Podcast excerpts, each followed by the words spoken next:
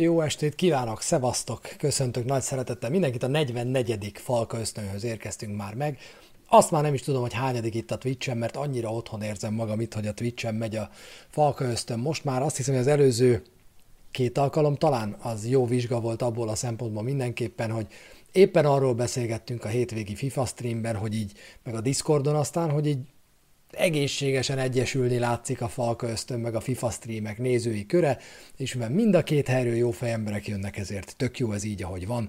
Úgyhogy szeretettel köszöntök mindenkit, nagyon-nagyon jó hangulatban, ahogy ezt megszokhattátok, sok Róma lesz a mai Falka ösztönben, és egy, egy picit, amennyit, amennyit érdemes, annyit beszélünk a Láció Atalanta és a Milán Juventus rangadókról, ez ennyi volt. Ennyit érdemes körülbelül beszélni a két rangadóról, nem tudom pontosan fejből a számot, hogy hány meccset játszottak már le Olaszországban.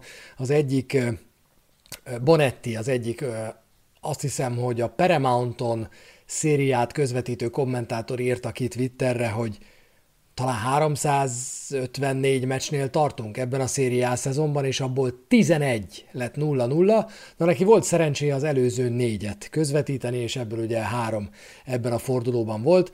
Úgyhogy a rangadókról most sokat nem fogunk beszélni. Jó hírem van a Milán szurkolóinak, Ibrahimovic sérülése olyannyira nem súlyos, hogy még csak MR vizsgálatot sem írtak neki elő a mai napra. Úgy tűnik, hogy csak egy kis Achilles fáradtsága volt, és nem akart jobban megsérülni. 40 év rutinjával azt mondta a 20. valahányadik percben, hogy hogy ő inkább most lejönne ezen a mérkőzésen, nem játszana tovább akkor sem, hogyha esetleg szükség lenne rá. Hát nem volt egyik rangadón sem egy gólnyi helyzet sem a két csapat között. Tehát, hogyha az XG mutatókat nézzük, bármelyik mérkőzése mind a kettőn egy alatt volt a várt gólok száma. És hát ez természetesen, bár ugye a Milán Juventusról akkor még nem tudtunk, de tudtuk a Láció Atalantát, tudtuk azt, hogy nagyon-nagyon sokan pontot, pontokat veszítettek a riválisaink közül, és ez az Empoli ellen egy óriási esély volt a Róma számára. Mielőtt azonban arról a fantasztikus, csodálatos 17 percről beszélgetnénk, Röviden arról, ami a hétközben történt itt a Lecce elleni mérkőzésen a Falka ösztönben volt egy extra élő adásunk, amelyben együtt néztük azt a mérkőzést, és akkora sikere volt a bingónak, hogy a bingót jelentem visszahozzuk. És a bingót nem majd egyszer hozzuk vissza, hanem a bingót február 8-án, kedden este, tehát másfél-két hét múlva kedden este,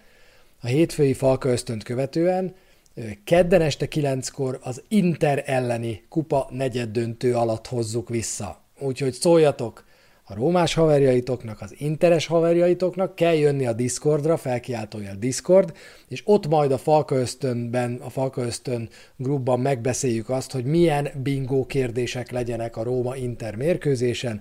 A következő élő bingo időpontja az lesz. Addig természetesen Falka ösztön, és FIFA streamek, inkább az utóbbi, mert Falka ösztönből most egy kis szünet jön, hiszen szület jön majd a bajnokságban is. Elérkeztünk egy ilyen mini breakhez, ami José Mourinho nagyon sajnál, mert a Róma most végre jó formában van.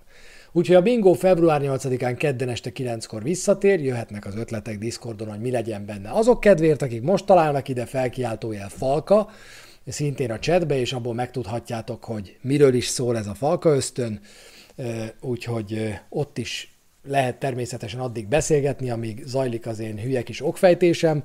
Ezt most már megszokhattátok, hogy azt kérem, hogy közben, mivel én nem tudom a csetet figyelni, ezért inkább egymással dumáljatok, a végén pedig, amikor kiteszem a csetablakot a képernyőre, akkor jöhetnek a nekem szánt kérdések, amikre természetesen igyekszem majd a lehető legrészletesebben, meg legokosabban válaszolni. Podcast formájában továbbra is elérhető a Falka Ösztön mindenhol, tehát a Spotify-on, Google podcastekben, az Apple podcast feedjében megtaláljátok, még talán még a Deezerében is, old schooloknak, úgyhogy podcastként is hallgatható. A múlt héten ezzel egy picit elmaradtam, de most úgy tűnik, hogy találtam egy olyan rögzítési módot, hogy holnap már kint lesz podcastként is a Falka Ösztön, úgyhogy várom természetesen podcastként is lehet hallgatni minden héten az adást, de azokat, akik itt vannak most és élőben nézik, azokat külön szeretettel köszöntöm. Ők használhatják a Mourinho meg a Totti ingyenes imótokat a chatben, már feltéve, hogy bekövették a csatornát. Ezzel egyébként kiválóan állunk, hiszen nagyon közel közelítjük a 4000-es célt. Nyugodtan mondhatom, hogy ez egy célja a csatornának, hogy meglegyen a 4000, aztán megcélozzuk az 5000-et.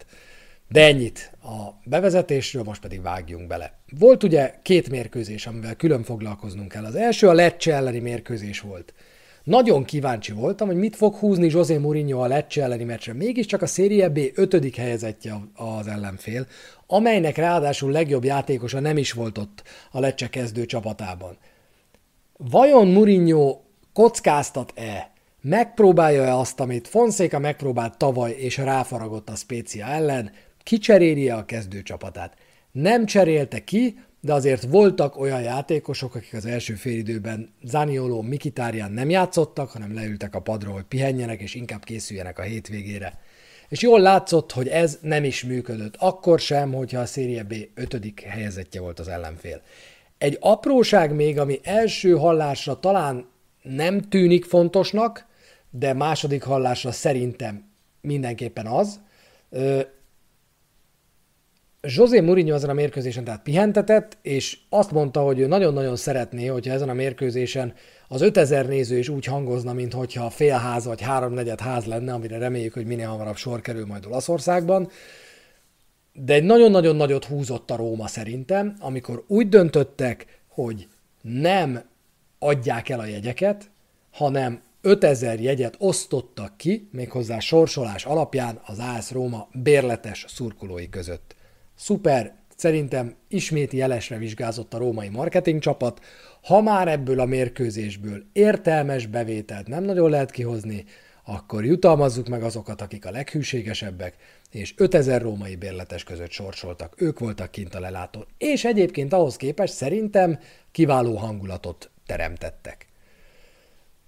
Elkezdődött a mérkőzés, és tudtuk, hogy B csapatról szó sem lehet, ezért én is arra számítottam, hogy oké, okay, elkezdődik a meccs, eltelik fél óra, 2-0, szünet 3-0, vagy lehet menni aludni, vagy elkezdhetjük nézni új kedvenc sorozatunkat, a This is Us-t, de nem ez történt. Mert az történt, hogy fél óra elteltével, három óra elteltével elnézést kellett kérnem, hogy itt egy darabig a sorozat még nem gurul, mert a Lecce megszerezte a vezetést még hozzá egy szöglet után.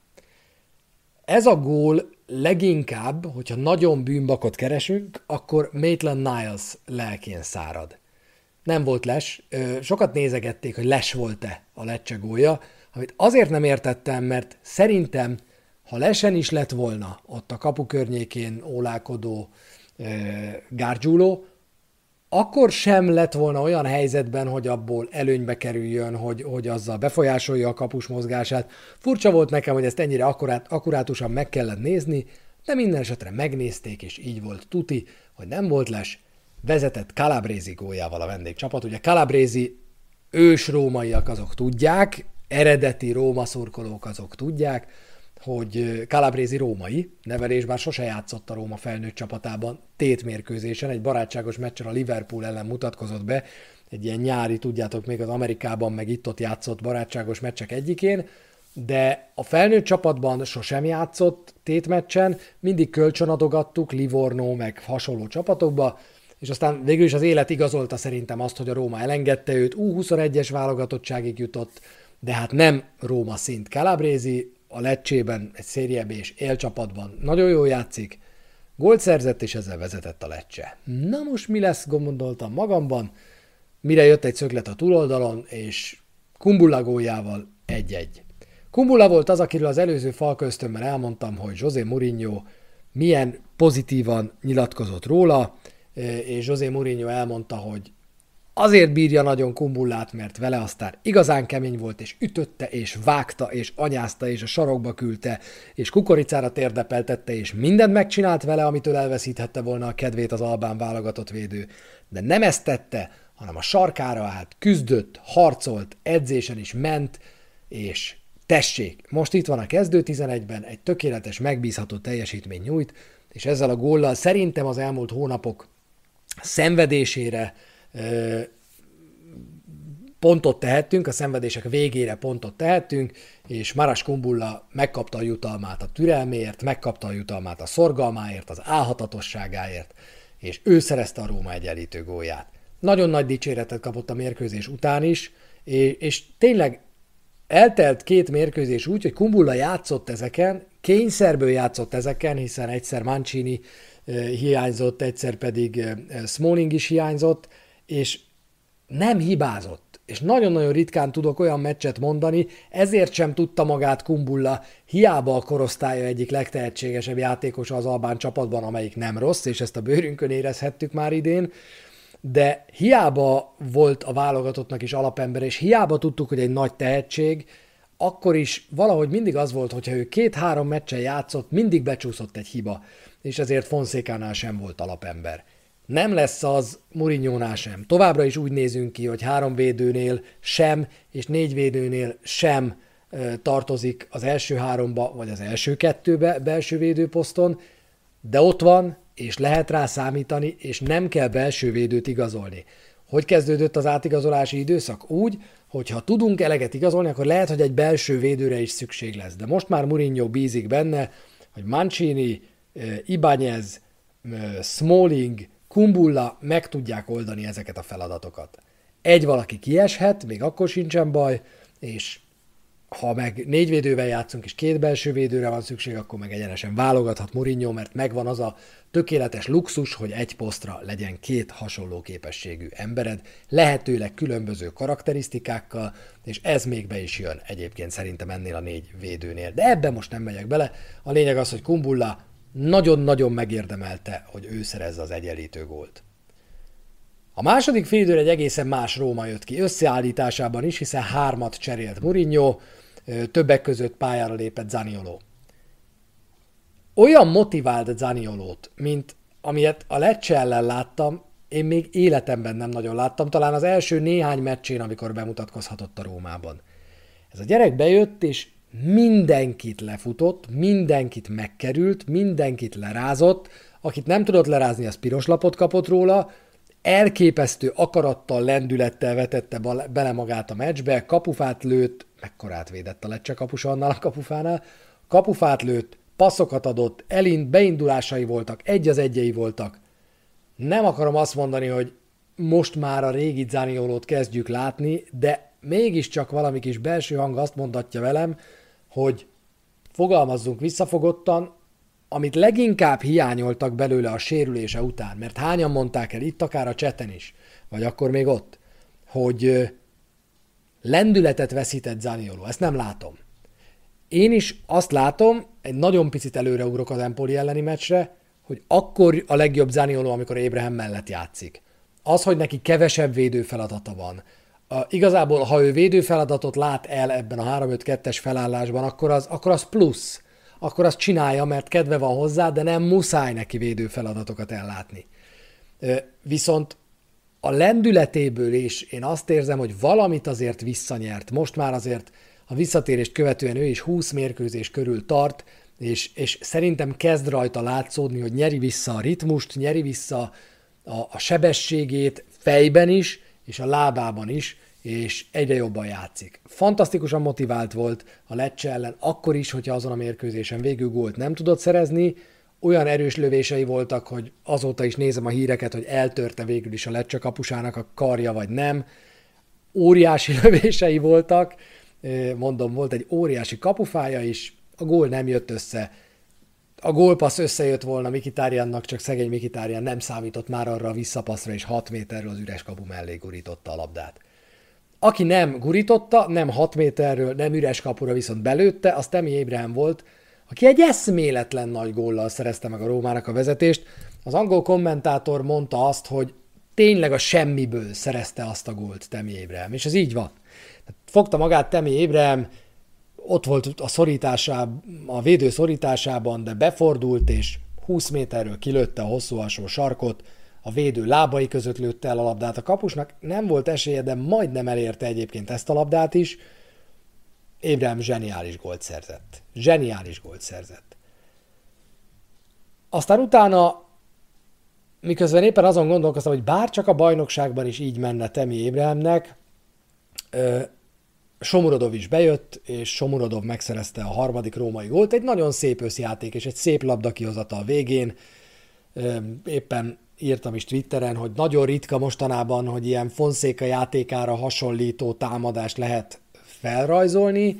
Ez azért egy picit barokkos túlzás, mert azért az, hogy sokkal direktebb Mourinho játéka, az még ezen a támadáson is látszott, de az, hogy a Róma a saját 16-osáról egy letámadó ellenféllel szemben higgadtan kihozza a labdát, odaérjen a kapu elé, azt ritkán látod, és itt hátul is szépen megvolt az összjáték.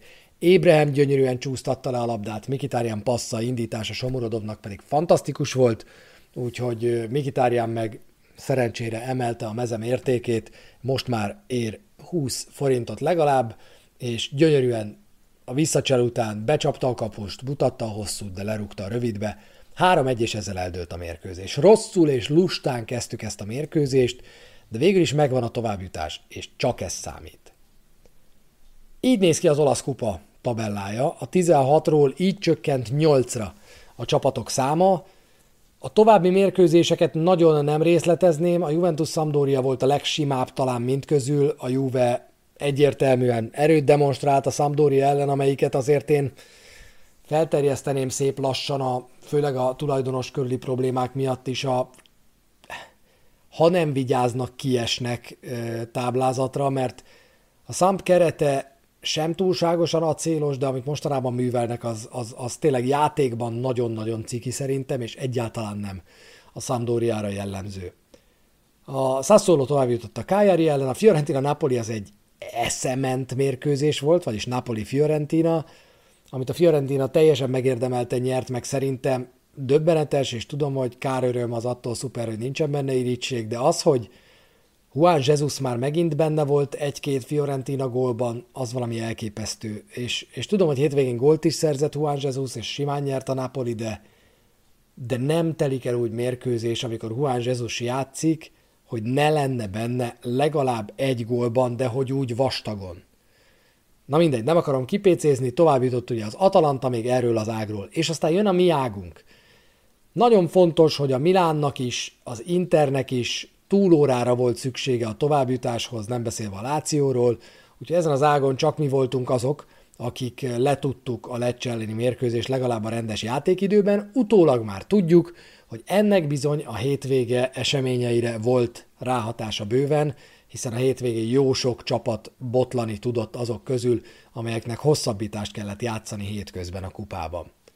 A lényeg az, hogy piszkosul erős az utolsó nyolc mezőnye. A leggyengébb helyezett a 11 a szériában ebből a nyolc csapatból.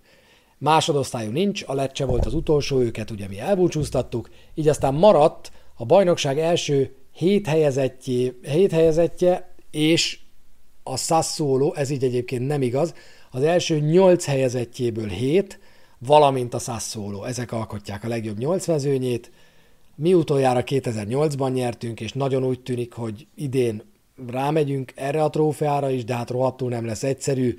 Február 9-e helyett már közben bejelentették, csak ezt a táblát még egy órával korábban írtam, hogy február 8-án, kedden este 9-kor játszunk majd az Interrel a Meadzában. Azt jegyezzétek meg, hogy akkor lesz bingo, és akkor emlékezni fogtok, hogy mikor lesz majd a mérkőzés. Úgyhogy ez volt az olasz kupában a továbbjutás, amiről szerintem így is többet beszéltem, mint amennyit érdemes. Forduljunk rá a hétvégi bajnoki mérkőzésre. Már csak azért is, mert ez egy nagyon nehéz meccsnek tűnő összecsapás volt. Egy dolog miatt nem aggódtam, és ez volt az a kivételes alkalom a szezonban, amikor jóra vártam, és jó is történt. Nem tudok felidézni még egy olyan mérkőzést az őszről, amikor Pozitív előjelekkel vártunk egy meccset, és simán meg is nyertük. Az Empoli elleni mérkőzés volt szerintem, és erről három epizóddal korábban beszéltem, hogy milyen sima meccsei voltak a Rómának, és hogy mennyire hiányoztak azok a meccsek, amelyekben az utolsó 20 perc, fél óra, az már úgy tenni kell, hogy félgőzzel játszol, és hozhatod a cseréket, és nem kell szétszaggatod az istrángot, hogy, hogy meg tud nyerni azt a mérkőzést. És emiatt bíztam abban, hogyha hazai pályán az Empolit sikerült simán verni, akkor talán fekszik nekünk az Empoli stílusa. Talán Andreazzoli stílusa ennek a Rómának fekszik. Talán Andreazzolinak sincsen szíve a Róma ellen túlságosan jó játszani. Hát ha. Emellé jött még az, hogy az Empolinak volt négy-öt hiányzója, míg José mourinho kettő maradt összesen Az egyik Pellegrini, aki játszhat majd a szünet utáni első mérkőzésen a Genoa ellen, a másik Spinazzola, aki szerintem még nem játszhat a szünetet követő első mérkőzésen a Genoa ellen, de az ő visszatérése is egyre közelebb van, és ami a legfontosabb, az az, hogy mindenki másra viszont számíthatott Mourinho. Visszatértek a Covid fertőzöttek, El Sharabi már leülhetett a padra, Karsdorp visszakerülhetett a kezdő 11-be, Smalling szintén visszakerülhetett a kezdőcsapatba, merem feltételezni, hogy ők voltak azok, akik koronavírus miatt estek ki, és úgy tűnik most már, hogy végre közel teljes a római keret. Egy furcsa statisztikát olvastam a meccs előtt, azzal együtt, hogy az Empoliról nagyon sokan elmondták, hogy ez egy nagyon jó csapat. Újonc létére ez a csapat iszonyúan megy. És ez mind igaz is. Éppen ezért nem értettem azt a statot, amikor abba futottam bele, hogy a Róma több pontot gyűjtött vendégként, mint az Empoli otthon. És akkor ránéztem a hazai tabellára, és nagyon meglepődtem, mert az Empoli az eddigi 11 hazai meccséből hetet elveszített.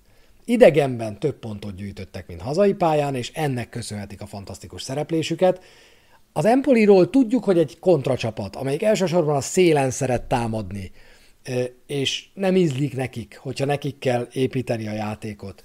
A hátsó sorból hiányzott a legjobb emberük. A szélen picit előre szaladok, de hogy a mérkőzés közben megsérült a legjobb emberük Márkidze. Úgyhogy a Rómának itt volt keresni valója egy bátor taktikával, és a Róma ugyanazt a stratégiát választotta, mint amit választott a hazai meccsen is az Empoli ellen, és amit Mourinho elég ritkán választ, letámadott. Az első másodperctől kezdve a Róma letámadott, és megpróbálta megfojtani az ellenfelét saját tér felé. Ez nem sikerült tökéletesen az első negyed órában, de már akkor is lehetett észlelni, lehetett látni, hogy azért működget ez.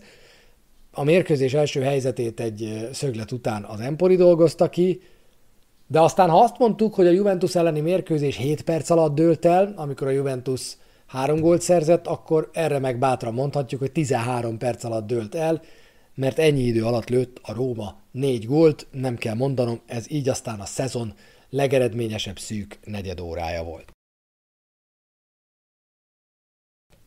Nem voltak nagy változások a kezdőben, de az mégis, hogy három védőben játszottunk. Ennek a magyarázata az volt, amit már említettem, az Empoli a széleken építi a támadásait. Ezért mit csinálsz egy olyan csapat ellen, amelyik a széleken építi a támadásait? Hagysz fönt három védőt hátul, és még a két szélére is biztosítékként egyet-egyet. Úgy találta ki ezt Mourinho erre a meccsre, hogy Karsdorp volt a jobb oldalon, és Maitland Niles-t átvitte a bal oldalra. Tehát ha így tetszik, akkor Maitland Niles ezen a mérkőzésen ismét egy új oldaláról egy új poszton mutatkozott be, hiszen a védelem bal oldalán játszott, de három védős rendszerben, tehát többet mehetett előre, többet kellett előre mennie.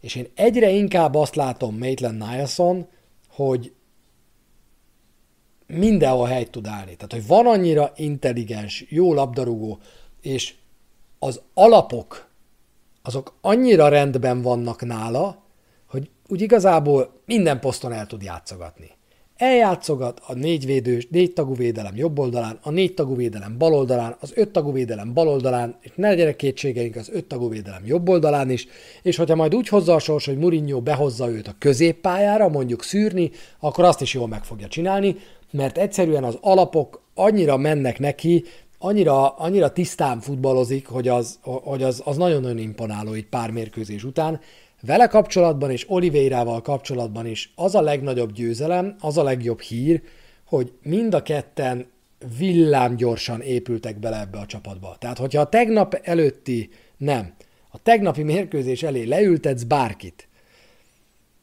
és azt mondod neki, hogy mondd meg, hogy melyik két játékos érkezett ebbe a Rómába az elmúlt két hétben, egyiket sem mondod meg. Nem mondod meg, hogy Maitland Niles volt az egyik, nem mondod meg, hogy Sergio Oliveira volt a másik, mert olyan villámgyorsan felvették a csapat játékának ritmusát, kicsit tovább megyek, alakították is a játék, játékát ennek a csapatnak, főleg Oliveira igaz ez, de erről majd később, hogy ebből a szempontból szerintem ezek az átigazolások, hát eddig piszkosul jól sikerültek, és akkor most két percig azt a játékos dicsértem, aki kevésbé játszik jól a kettő közül. Aki kevésbé hangosan játszik jól a kettő közül, mert ez így igazságos, hiszen ami az ő feladata, azt Maitland Niles tökéletesen megoldja egyébként. Ami még fontos, hogy Mikitárján játszik Pellegrini helyén, a két támadó mögött, Ébrahim és Zanioló mögött, és újra a kezdőben volt Oliveira. Sok hiányzója volt az Empolinak, és az előbb is említettem a kupánál, 120 percet játszottak hétközben, és egy szívszaggató 3-2-es vereséget szenvedtek az Intertől, ezt is megpróbálta kihasználni a Róma. A négy gól sztoria az érdekes. Abból a szempontból legalábbis, hogy még itt Takes two játszottam a gyerekkel PS-en, amikor elkezdődött a mérkőzés, és, és, és egy fél szemmel figyelgettem csak az elején, aztán mondtam, hogy most már fejezzük be ezt a pályát, mert most már ezt nézni akarom, de Ébrahim már megszerezte a gólt, mire végre rá tudtam beszélni a kölyköt, hogy kapcsoljuk ki, és elkezdtem két szemmel nézni a mérkőzést folyamatosan. Úgyhogy a legjobbkor érkeztem, mert a következő szűk negyed órában még két pályát, vagy két pályaszakasz sem ment tovább a gyerek, már 4-0-ra vezettünk. Az első gól tanulsága az, hogy tényleg mindenbe beleér Temi Ébrahim. Tehát ebből még lesz baj. Ebből még lesz baj. Ha kapura lövés érkezik 30 méteren belülről, legyen az bármilyen erős, és tartson bárhova. Ha abba Temi Ébrahim bele tud nyúlni, bele fog nyúlni. És ezt jobb, hogyha minden játékosunk megjegyzi, mert, mert Ébrahim szándékosan mindenbe belenyúl. De lett ebből már gól, most lett ebből egy labda átvétel, ami után aztán meg tudta szerezni a vezetést Ébrahim. Szerencsés volt persze a gól, de ami fontos volt, hogy Oliveira lövését vette le, és aztán rúgta be, így Oliveirának már egy gólja és egy gólpassza van két bajnoki mérkőzésen. Nagyon nyomott már ekkora Róma, érezhető volt, hogy előbb-utóbb jön egy helyzet. A legfontosabb, hogy az első tiszta zicsert góra sikerült váltani. Ezelőtt ugye még egy eset volt, Zaniolo nem kapott meg egy büntetőt, alakulgat szerintem az a labdafedezés, két véleményes 11-est is elvett a bíró a Rómától ezen a mérkőzésen, de bánja a kánya, legyen ezen a mérkőzésen, amikor úgy is rúgtunk önerőből egy négyest. Érett már a gól. Utána megint jöttem Ébrahim, ez is szerencsés gól az ő szempontjából, hiszen épp hogy túlhaladt a gólvonal a labda, lehetett azért érezni, hogy már bent volt az ő lövése után. Mancinivel kis hián összevesztek a gólon, a, a gólörömnél, de nagyon-nagyon fontos volt, hogy a Róma azonnal ráduplázott a vezetésre. Aztán még fel se csúttunk, és jött Oliveira, szintén egy szép támadás végén, eh, Zaniolo, akit egy kicsit meglepett a labda, Oliveira pedig reflexből kirúgta a bal fölsőt. Kettő plusz egy. Három mérkőzés alatt. Háromból három győzelem, két gól, egy gólpassz. Ki a franc gondolta azt, engem is beleértve, aki szerintem tegyétek a szívetekre a kezeteket. Én azért az átlagnál, mint általában mindennel, pozitívabb voltam Sergio Oliveira-val kapcsolatban, legalábbis annyira messzire mertem menni, hogy hát csak tudja két portugál, hogy mi a francnak hoz ide egy harmadikat. Hát tudták, hogy miért hozzák ide Sergio Oliveirát, és majd mindjárt agyon dicsérem. De a negyedik gól volt a legszebb szerintem mindegyik közül. Zaniolo egy gyönyörű szép támadás végén szerezte meg a második gólját a bajnokságban. Nagyon-nagyon kellett, hogy Zaniolo újabb gólt szerezzen, mert nagyon akarta a Lecce ellen, nagyon akarta ezen a mérkőzésen is. Az Atalanta elleni mérkőzésen talált be, és most utána öt fordulóval, ami azt jelenti, hogy ez volt a második bajnoki gólja idén, és, és jó, hogy, jó, hogy Zaniolo újra betalált. Amikor ő betalál, négyet rúgunk ezzel, tehát nincsen túlságosan nagy baj. Izgultatok-e ti a második fél időben? Erre kíváncsi vagyok, ezt beszéljétek meg a kommentek között, majd igyekszem rápislogni. Az az igazság, hogy most ez ilyen nagyképű gyökérségnek is hangozhat, de én nem izgultam.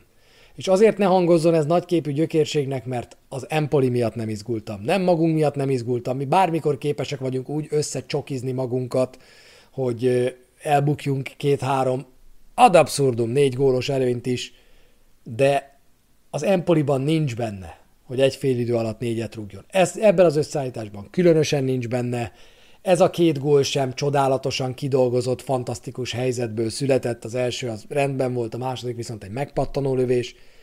De azért megint elkövettük azt a hibát, amit Dybala góljánál a Juve ellen, hogy hiába készülődik valaki, tehát Bajrami fogta magát, átvette a labdát, megtolta, leeresztette, fölfújta, kikötötte a cipőjét, bekötötte a cipőjét, és amikor azt látta, hogy még mindig senki nincsen a környékén, most már ezt ellövöm 25-ről. És persze, hogy a 11-es ponton álló Mancini-be bele ér a labda, és aztán onnan kerül a kapuba. Pehjes gól, de tehettünk volna ellene. Az igazság az, hogy amit Oliveira nem oldott meg, és ezért is akar még egy középpályást Mourinho, ha lehetőség van rá ebben az átigazolási időszakban, az a klasszikus labdaszerző középpályás, mert ez a szerep még mindig betöltetlen Rómában. Krisztánte a legvédekezőbb középpályásunk, de Krisztánte a leghajmeresztőbb hibákat elkövetni képes középpályásunk, és ez a két állítást nagyon nem fér el egymás mellett. Úgyhogy ezért akar Mourinho még valakit hozni a középpályára, ami persze rossz hír lesz Veretúnak, meg már rossz hír Diavarának, szerintem rossz hír Dárbónak is, ettől még ez a terv, és látjuk a szükségét ennek. Látjuk a szükségét ennek, mert nem lépünk ki a lövő játékosokra, hogy ez most kommunikációs hiba vagy nem, azt nem tudom, de, de egyszerűen tehát nincs egy olyan játékosunk, akiben ez ösztön lenne, hogy basszus, oda kell menni, és be kell csúszni, és szét kell rúgni. Ha becsúszol, és nem találsz semmit, az is jobb, mert legalább meg kell tolnia valamerre, és azzal időt kap a védelem, hogy tovább helyezkedjen. Ez így, hogy nem megy oda egyszerűen senki, és tisztán hagyjuk lőni az embereket, ez, ez sehol nem vezet, ezzel valamit kezdeni kell. Aztán megoldotta a feladatot Mourinho, és erről meglepően nyíltan, őszintén, egyenesen beszélt a mérkőzést követő sajtótájékoztatón, persze szívesen dicséri meg magát. Elmondta, hogy Mourinho, amikor becserélte Veretut, akkor azt azzal a szándékkal tette, ugye Mikitárián ment le, hogy három középpályásunk legyen vonalban. Tehát onnantól kezdve három Mikitárián helyett jött valaki, aki vonalban volt a többiekkel, nem is Mikitárián helyett jött, várjatok? Mert Mikitáriánt is dicséret illette, mert őt is hátrahozta egy picit a, a középpályás vonalba. A lényeg az, hogy nem két szűrőnk és egy támadó középpályásunk volt ettől kezdve, hanem három egy vonalban. Egy vonalban, és így aztán nem tudott rajtunk átjönni az Empoli, ezzel pedig tulajdonképpen a Róma le is zárta a mérkőzés érdemi részét, beküldte még előre a gyors Afera Giant, és ezzel eldőlt a meccs. Nem izgultam, nem volt annyira veszélyes az Empoli szerintem, meg nem annyira jó csapat az Empoli. Igaz, igazából ez egy újonc csapat. Az őszi Empolihoz képest a tavaszi biztosan ö, visszalépést fog jelenteni. Száz százalék, hogy visszalépést fog jelenteni, ö, és azért ennek voltak jelei már az elmúlt időszakban, egy picit kipukkadt ez az Empoli, nem volt sanszuk arra, hogy ebből szorosabb mérkőzés legyen szerintem. Mourinho volt egy rájellemző sajtótájékoztatója a mérkőzés után, egy rájellemző válasza legalábbis biztosan, amikor azt mondta, hogy igen, 4-0 volt az első félidő, és fantasztikusan játszottunk, ezért mindenképpen dicséret illeti a csapatomat. A második félidőben meg csak azért játszottunk ennyire rosszul, hogy a tévénézők ne kapcsoljanak el. Mert ha 5-0-ra vezettünk volna, akkor rohadt élet, hogy mindenki elkapcsol, és senki nem néz több olasz focit, és akkor aztán mi lesz az esti rangadó nézettségével, Inkább csináltunk belőle egy izgalmas mérkőzést. Enyhén nagyképű ö, nyilatkozat, de szerintem ez még a kedvesebb, vicces és belefért kategória volt. Ha Empoli szurkoló lennék, nem biztos, hogy ezt mondanám. De de José lehozta ezt a meccset jól, és ezt szerintem nem szabad elvenni tőle, és nem szabad elvenni a csapattól, és nagyon jó. Ő azt mondta, hogy sajnálja, hogy szünet jön. Én meg azt mondom, hogy hogy én nem bánom, hogy szünet jön, aztán majd lehet, hogy bánni fogom, de az, hogy most egy kicsit így feltöltődött a csapat, egy kicsit olyan, mint amikor nyári szabadságra mész úgy, vagy hosszabb szabadságra mész úgy, hogy előtte lezártál egy ilyen hosszabb projektet, és így, így megnyugszol. Nem az van, hogy úgy, úgy mész el szabadságra, hogy vibrálsz, hogy bármelyik pillanatban hívhat a főnök, hogy akkor még ezt, meg azt, meg azt, nem mint a velem megtörténne, de hogy nem, de hogy még ezt, meg azt, meg amazt kell elintézni, hanem hanem úgy lezársz mindent, úgy rákészülsz, és akkor most elmész szabadságra, és mindenki hagyjon békén a francba. Nagyon ritkán mehet így egy labdarúgó szabadságra, hogy ilyen jó érzésekkel megy, de szerintem most a Róma ezt megteheti, hogy kicsit nyugodtabban megyünk el szabadságra. Hogy az olasz sajtó, meg főleg a római sajtó most már megint a BL helyektől való távolságot számolgatja, ebbe én nem fogok belemenni. Ebbe a csapdába én nem fogok beleesni. Ennek a Rómának a következő februári programja van. Róma Genoa február 6. Inter Róma, február 9, 8, bocs, tehát akkor a Róma Genoa valószínűleg inkább 5-én kerül majd megrendezésre, mert azt is előre hozták. A Róma Interi, Inter vendégjátéka Milánóban február 8-a, Sassuolo Róma február 13. Nagyon fontos, hogy ezután nem kell az Európai Konferencia Ligában játszani. A Sassuolo és a Verona elleni mérkőzések között jönne az a hét, az az első hét, amikor a konferencia ligában kellene playoffot játszani, de így, hogy simán megnyertük a csoportot, így, így erre nincsen szükség. Utána Róma-Verona február 20, utána megint nem kell konferencia liga selejtezőt játszani, Spezia Róma február 27, és a Róma-Atalanta március 6. Ez a csapat az Inter elleni mérkőzés kivételével, amit el lehet bukni, de, de ott én egy nagyon szoros mérkőzése számítok, egy brutálisan jó meccse számítok. Az Inter elleni mérkőzés kivételével ez a csapat februárban nem veszíthet mérkőzést. És ha ez így lesz, akkor majd beszélgethetünk arról, hogy garantáltan karnyújtásnyira lesz a BL hely, akkor, amikor az Atalanta érkezik március 6-án az olimpikóba. Remélhetőleg már minimum 50, ideális esetben 75 százaléknyi töltöttség mellett. Úgyhogy ez a tét most, ez a február, ennek muszáj, ahogy írtam, pontosnak lenni. Muszáj az, hogy ez a február jól sikerüljön, és akkor majd mindenről beszélgethetünk. A többiek pontokat vesztettek ebben a fordulóban is, nagyon sok csapathoz került közelebb a Róma, mindez tök jó, de mindez fabatkát sem ér, hogyha a Róma februárban nem húzza meg annyira a meccseit, mint ahogy meghúzta itt most a végét és nyert kettőt. Tegyük hozzá, ez a kettő is kötelező volt a Cagliari és az Empoli ellen. Az a szakasz, amiben most vagyunk, a Róma számára a legkönnyebb szakasz, az egész bajnoki idényt figyelembe véve. Két játékosról szeretnék még beszélni, eh, mielőtt rátérünk az igazolásokra, és aztán utána a kommentekre. Temi Ébrahim legyen az első. Akivel kapcsolatban nagyon-nagyon sok szkeptikus hang volt, talán nem annyi, mint Murinyóval kapcsolatban, de azért elég sok szkeptikus hang volt, hogy nem lesz jó a Rómában, az ő játéka nem a szériára termett, és bevallom, hogy az elején, miután nagyon beindultak, akkor ekkora volt a szám, hogy hagyjanak már, de vicceljünk már, hát látjuk, hogy hogyan alázza itt az olasz védőket, és aztán teljesen fókuszt vesztett Temi Ébrem, és az látszódott, hogy bármilyen védelem közepén egyedül képes felőrlődni, és az, hogy Mourinho úgy döntött, hogy segít neki, és átalakítja a csapat támadójátékát, és felküld mellé valakit, aki lendületes, aki megosztja az ellenfelek figyelmét, akire nem elég egy embernek figyelni, és ez is nagyon fontos. Zaniolót, ez, ez megoldotta a problémáit Ébrehemnek, és jól látható, hogy Zaniolóval megvan a kapocs is, megvan a jó kapcsolat, én nagyon szeretem azt látni, mindig, amikor gólt szerez egy csapat, ezt, ez egy stratégia, amit javaslok mindenkinek, amikor egy csapat mentális állapotát akarod vizsgálni, egy barom jó vizsga. Hogy amikor gólt szereznek, akkor nem a gólszerzőt nézed és a gól örömét, hanem a többiek azonnali reakcióját arra, hogy egy csapattárs gólt szerzett. Rengeteget meg lehet ebből tudni. Hogy mindenki magában örül, mindenki csak elindul visszafelé, vagy, vagy, vagy mindenki, ez a két rosszabbik verzió, már egyen sokkal jobb verzió, hogy mindenki azért elindul a gólszerző felé, de én a legjobban azt szeretem látni, amikor egy ilyen egyéni, azonnal kitörő gólöröm van minden játékosnál, amikor egy csapattárs gólt szerez, és először megünnepli egyedül, hogy de jó gólt szereztünk, és aztán megy oda a gólörömhöz. És Zaniolónál ezt látom, hogy akárhányszor Ébrahim gólt szerez, de Ébrahimnél is ezt látom, és a többieknél is megvan az a csapategység, aminek meg kell lennie, és, és nagyon jó, hogy ez a külön kapocs pedig Ébrahim és Zanioló között működik. A top 5 bajnokság legeredményesebb angol játékosa Temi Ébrahim idén 10 góllal. 22 mérkőzés alatt, 22 tétmérkőzés alatt ért el 17 gólt. 17 gólt ebben a szezonban. Ilyen hamar ennyi gólt Batistuta és Montella tudott elérni a Rómában.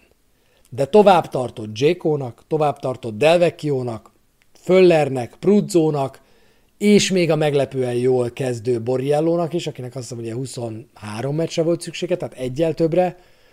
Zárójel tovább tartott Tottinak is, de hát ő tinédzserként mutatkozott be a Rómában, tehát, és csereként főleg, tehát ezt vegyük ki a képletből. Alapembernek érkező játékosok közül Batistuta az, akinek ez gyorsabban sikerült, mint, mint, mint neki. Az utolsó 12 meccs formája 12 gól. Nagyon jó játszik. José mourinho kérdezték róla a mérkőzés után, azt mondta, hogy tőle mindig többet vár. Tőle mindig gólt vár. Minden mérkőzésen gólt vár tőle. De ami jó hír, hogy egyre jobban használja szerintem az atletikusságát, a gyorsaságát, mint egy picit a mozgása megváltozott volna Ébrahemnek, az indításai és a passza is veszélyesek, nagyon jól játszik. Az igazi hős azonban, és a 20 kord szerint, amelynek elemzéseit, meg osztályzatait, meg statisztikáit a leginkább érdemes szerintem nézni, amikor az ember egyéni statisztikákat figyel egy meccs kapcsán, a 20 kord szerint a Róma legjobb játékosa volt mind a két bajnoki mérkőzésen, amelyen játszott. Mit hozhat Sergio Oliveira? Ez volt a kérdésünk. És most már látjuk, hogy mit hozhat. Hozzáállásban valami egészen mást. Nem úgy tűnik, amikor ránézel Oliveira-ra, nem úgy tűnik, hogy ez egy karakán gyerek. Nekem legalábbis nem.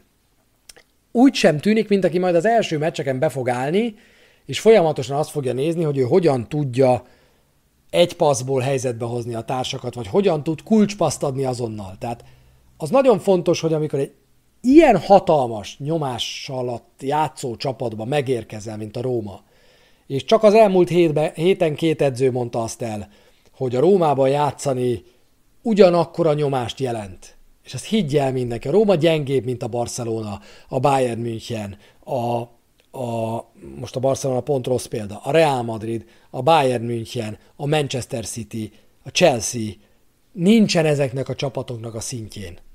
De ugyanolyan nyomást jelent Róma mezben játszani, mint azokban a csapatokban játszani. Ugyanolyan eredménykényszert érzel magadon, ugyanakkor a terhet érzel a válladon.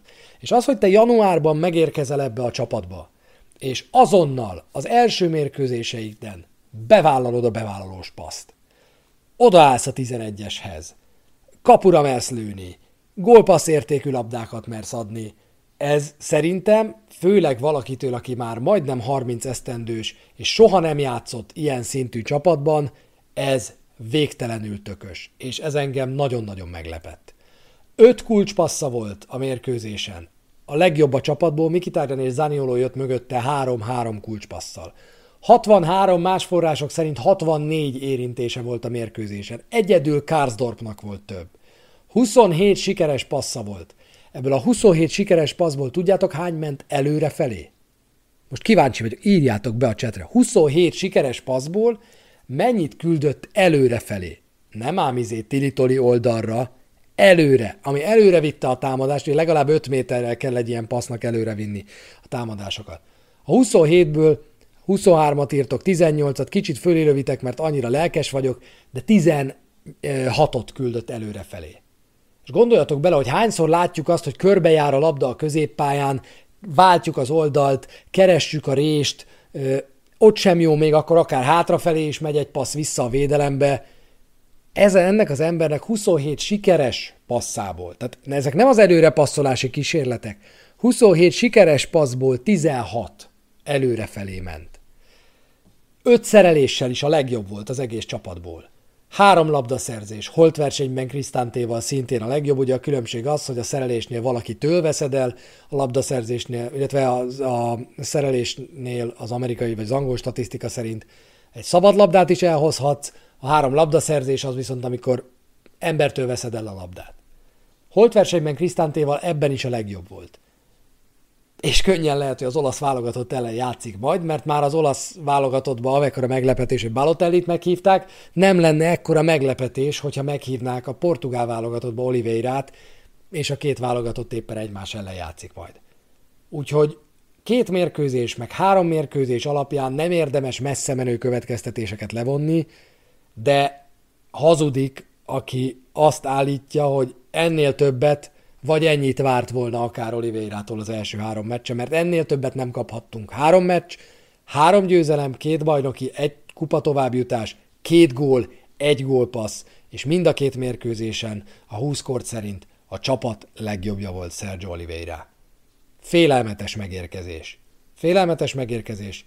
Nagyon bízom benne, hogy ilyen szinten ez nem fog kitartani, de hogy ez a gyors elfogadásához segít, hogy, hogy Veretuban, Krisztántéban egy kicsi dacot szül, kihozza belőlük a vért, ez nagyon fontos lenne, és nagyon jó lenne, bízom benne, hogy, hogy, hogy ez összejön.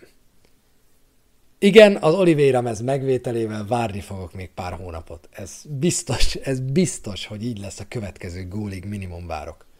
Viszont valaki a múltkor írta, hogy akciósak voltak a mezek, és elfelejtettem, úgyhogy ha még akciósak, akkor írjátok már be a linket, létszi a chatbe. Szóval, ennyit a hét értékeléséről, most pedig beszéljünk az átigazolásokról.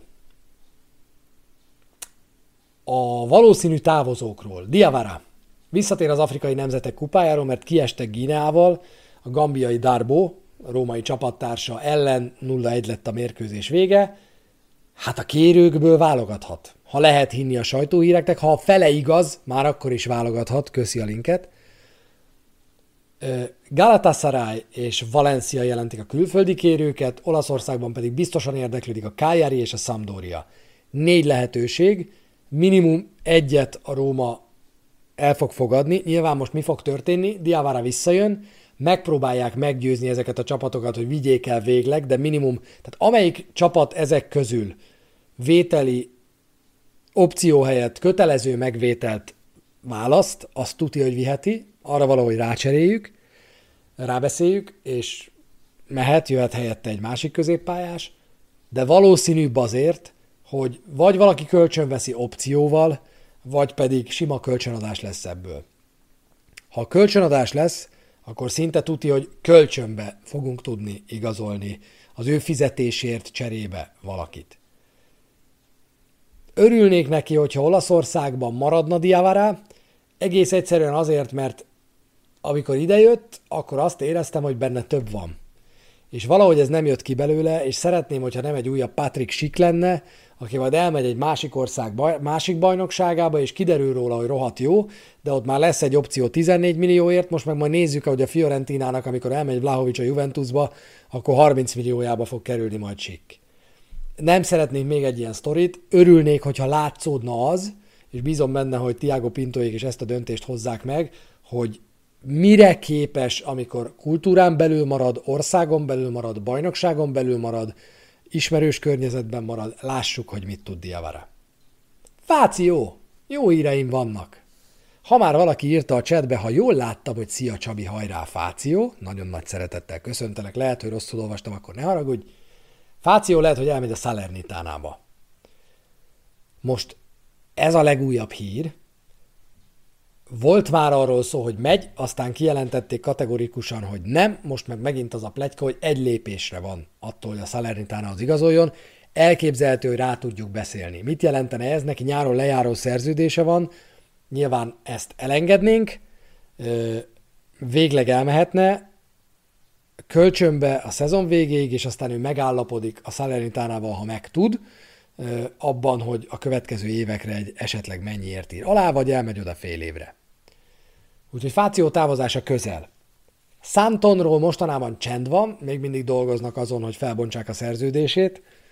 Reynolds pedig már Belgiumban van, ő már a Kortrake játékosa, végül nem az Anderlechthez, hanem egy alacsonyabb rangsorolt csapathoz ment kölcsönbe, de már ott van. Úgyhogy Reynolds kölcsönadása már biztos, ennek igazából edukatív célja van, ezzel sokat nem spórolunk, pár százezer euró az ő fizetése, de Reynolds-tól is sikerült megszabadulni. Ami a lehetséges érkezőket illeti, illetve a nem túl lehetséges valószínű érkezőket, Zakaria és Kamara. Mind a kettő elég régi történet most már. Zakariával kapcsolatban és Kamarával kapcsolatban is az a hír, hogy mind a ketten hagyják, hogy nyáron lejárjon a szerződésük, az ügynököknek ilyenkor már ezt kell látni, hogy egy ügynöknek ilyenkor már ez a célja. Az a célja, hogy hagyja, hogy ingyen igazolható legyen, és a játékos ettől kezdve szabadon dönt, és ez nagyon fontos, hogy az új klub pedig az ügynöknek hajlandó kifizetni közel azt a pénzt, azt a pár millió eurót, amit most ki kellene fizetni, amikor még élő szerződése van egy másik csapattal. Úgyhogy valószínűbb, hogy ő szabadon igazolható lesz, akkor viszont ezt fizetésben próbálja visszahozni, és a legvalószínűbb pletyka az, vagy most már félhír, hogy a Bayern München szeretné őt elvinni, akit a Bayern München szabadon igazolhatóként el akar vinni, azt elviszi, úgyhogy valószínű, hogy Zakaria ott fog kikötni. De ez minden esetre, hogy van egy ilyen komoly kérője, meghatározza a fizetési igényét, és ezzel a Róma nem fog tudni versenyezni. Kamarával kapcsolatban ugyanez a helyzet. Befutott egy kérő, úgy hívják, hogy Manchester United, amelyiknek a bőre alatt is pénz van, nem fogunk tudni versenyezni azzal a fizetéssel, amit ők ajánlanak. Versenyelőny volt az, hogy két játékosunk is ott van kölcsönben, opcióval a Marseille-ben, és lehetett volna boltolni velük, de ezt a versenyelőnyt miután ennyi kérője van, és ilyen jó kérője vannak Kamarának, nem tudta kihasználni a Róma. Egy új pletyka Naitán Nandez. A Kájáritól jönne egy jobboldali középpályás, egy problémás játékos. Én őszintén mondom, hogy én nem örülnék neki, ha Rómába jönne. Tehetséges, fordulékony, egy 1,70 magas, nagyon fordulékony középpályást képzeljetek el. Igazából szerintem nincs rá szükségünk egy ilyen, egy kicsit ilyen Zanioló csere szaga van a dolognak, tehát hogy Zanioló helyére igazolni valakit, ha ő megsérül, akkor ne, ne legyen nagy probléma, de de ez a terv, hogy Nandez neve most előkerült, inkább Karsdorp, Maitland Niles helye a három védős rendszerben, vagy pedig egy ilyen Zanioló pótlék, a kettő között valahol félúton, meglátjuk, hogy mi lesz ebből. José mourinho is kérdezték a Mercatóról, és hogy vár-e még játékost, és Mourinho azt mondta, hogy nem, nem vár már játékost ebben az átigazolási időszakban.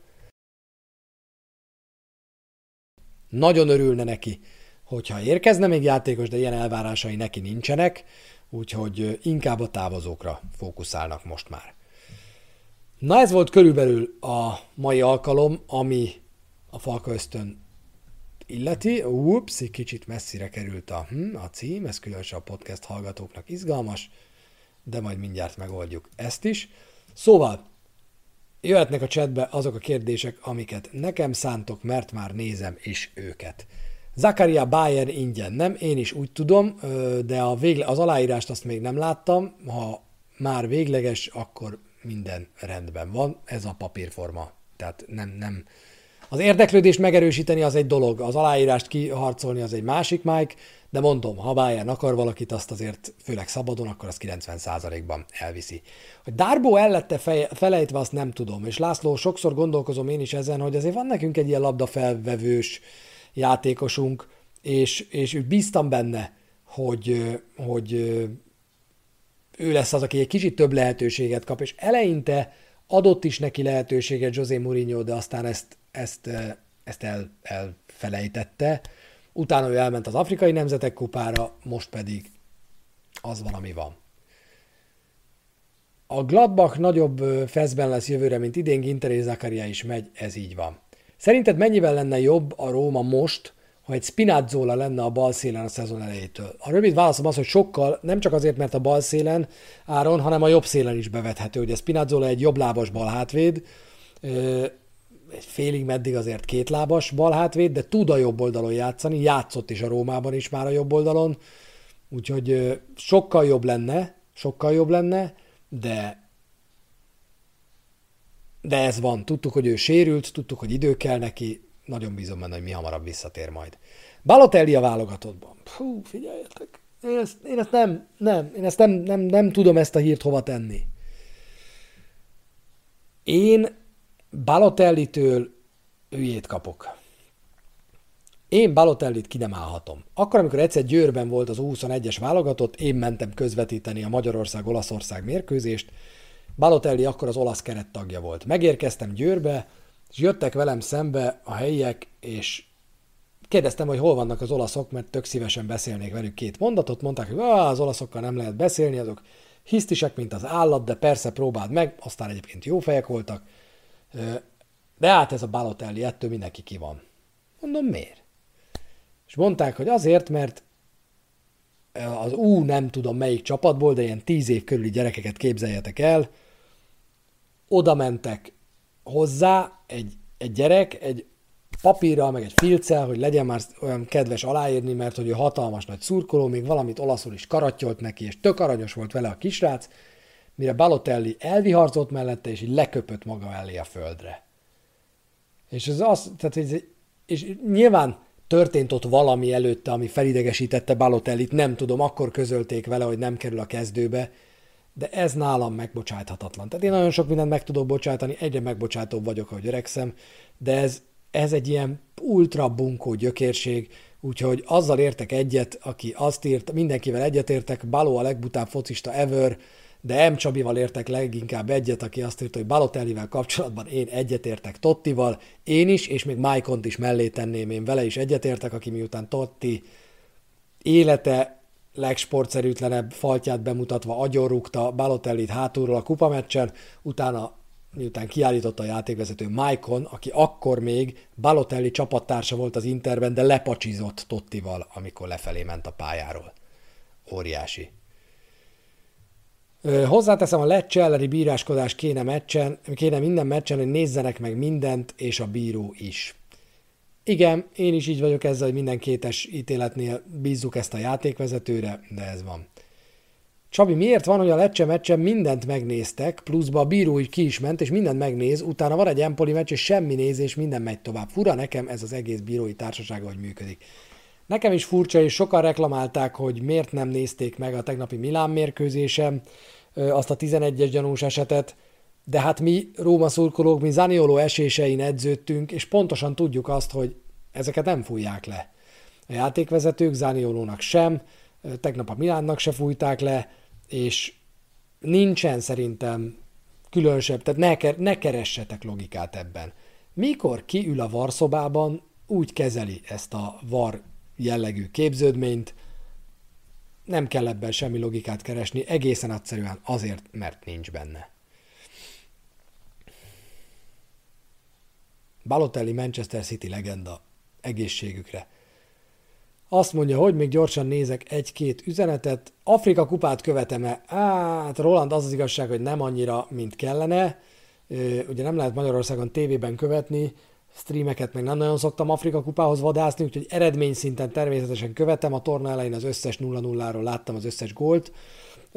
Most tudom, hogy éppen ezekben a percekben ért véget az a mérkőzés, ahol mezőnyjátékos állt a kapuban, legalábbis tegnap még az Atletik ezt írta, hogy mezőnyjátékos fog a kapuban állni. Nem tudom, hogy ez így történt, ha valaki tudja, akkor az írja meg. A morátás eset sokkal jobban tízi volt, teljesen mindegy, nekünk is kettőt nem adtak meg. YouTube-on közvetítik. Tényleg? Na, akkor arra majd lehet, hogy ránézek. Mitől van a Rómának ennyire hullámzó játéka? Kámolnár azért, mert egy átalakuláson megy át a csapat. Most pont Capello nyilatkozta a tegnapi meccs után, hogy most érzi azt, hogy az első gyümölcsöket kezdi leszedni a Mourinho által ültetett fáról a Róma, ami a csapat játékát illeti, úgyhogy én is azt gondolom, hogy most már belenyúlt annyi dologba, hozott annyi embert, hogy ennek most már látszódnia kell, különösen egy ilyen gyengébb periódusban. Mourinho három évre írt alá a Róma együttesével. Szerintem igazak-e a hírek, hogy Luis Felipét elhozzuk a Lációból? Szerintem nem. Nem igazak a hírek. Szabadon igazolható játékos, az tény, de én nagyon csodálkoznék, hogyha Luis Felipére rámenne a Róma. Nem, nem, neki nem okozna problémát eljönni, nem játszik olyan régen a Lációban, szabadon igazolható lesz, senkinek nem jelentene ez problémát, szerintem a római oldalon sem egyébként, nem látom ezt most magam előtt. Igen, az olasz válogatottnak most jön egy válogatott szünet. Tehát a jövő héten nem lesz forduló, ázsiai és dél-amerikai selejtezők vannak, és az olasz válogatott ezt kihasználja arra, hogy egy mini edzőtábor legyen Covercianóban, és Cristante Zaniolo és Mancini lesznek ott, de ők nem játszanak majd meccset, csak egy összetartás lesz, ott lehet, hogy valamilyen edzőmérkőzés lesz majd. Arra vonatkozóan pedig, hogy a válogatott szünet alatt hány játékosunk megy el, én még nem olvastam. Mindig összeállítják ezt, hogy kik mennek, de hát valószínű, hogy a, hogy a dél-amerikai játékosok azok távoznak majd. Azt mondja, hogy körülbelül ennyi volt. Szerinted a Jaka lövedéket szerencsésen elkerültük, így utólag nézve el nem tudom képzelni a mostani fegyelmezetlen csapatunkat vele a pályán. Nem tudom, hogy így játszana egy Jacka a Rómában is. Én azt hiszem, hogy igen. Én azt hiszem, hogy elkerültük ezt a, ezt a töltényt, és örülök, hogy elkerültük ezt a töltényt, és bízom benne, hogy nem jön be Jacka igazolása, még akkor sem, hogyha megint arról beszélnek, hogy lehet az Arsenalnak most már nem kell, de, de mi bízom benne, hogy nem fogjuk, nem fogjuk leigazolni. Na, nagyon szépen köszönöm a mai figyelmet, ennyi volt a Falka szerintem többnyire végigmentünk a cseten. Oliveira érkezésével még Ezdan kérdésére, ami nagyon jó, szerintem nem fog változni Pellegrini szerepe. Oliveira érkezésével sokkal inkább Veretu, Cristante játékideje fog szerintem változni. Ezeken a posztokon lehet számítani az ő felbukkanására. Mikitárián szerepe változhat meg igazából, mert neki így itt a középpályán nem nagyon van szerep, ő lehet Pellegrini cseréje támadó középpályásként, vagy amikor 4-2-3-1-et játszunk majd mégiscsak, mert lesz erre példa, akkor ő lehet majd a bal oldalon a Rómában.